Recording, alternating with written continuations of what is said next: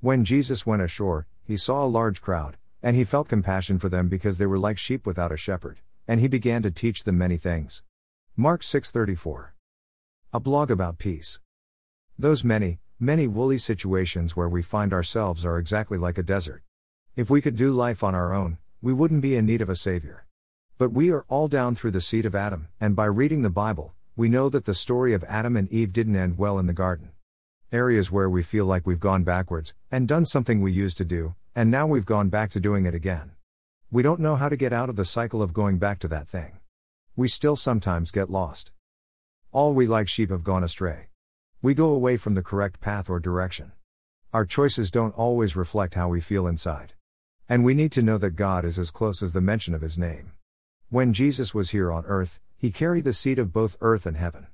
We are the intention of His affections.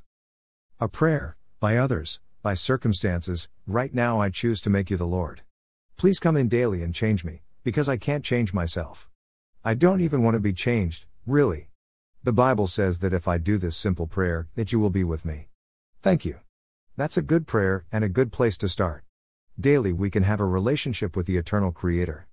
I'm with Him. Picture Osaka-ho, Japan's most visited castle, Osaka, Japan.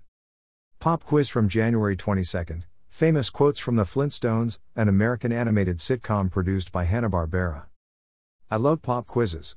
Here's the pop quiz of the week. Name what device has it all these names Konrad Zuse, the Z4, Colossus, the Mark I and Mark II, Giant Brain, ENIAC, 1946, BESK, Biner Electronisk Sequence Calculator, 1953, IBM NORC, 1954, Maniac, 1 and 2, 1963.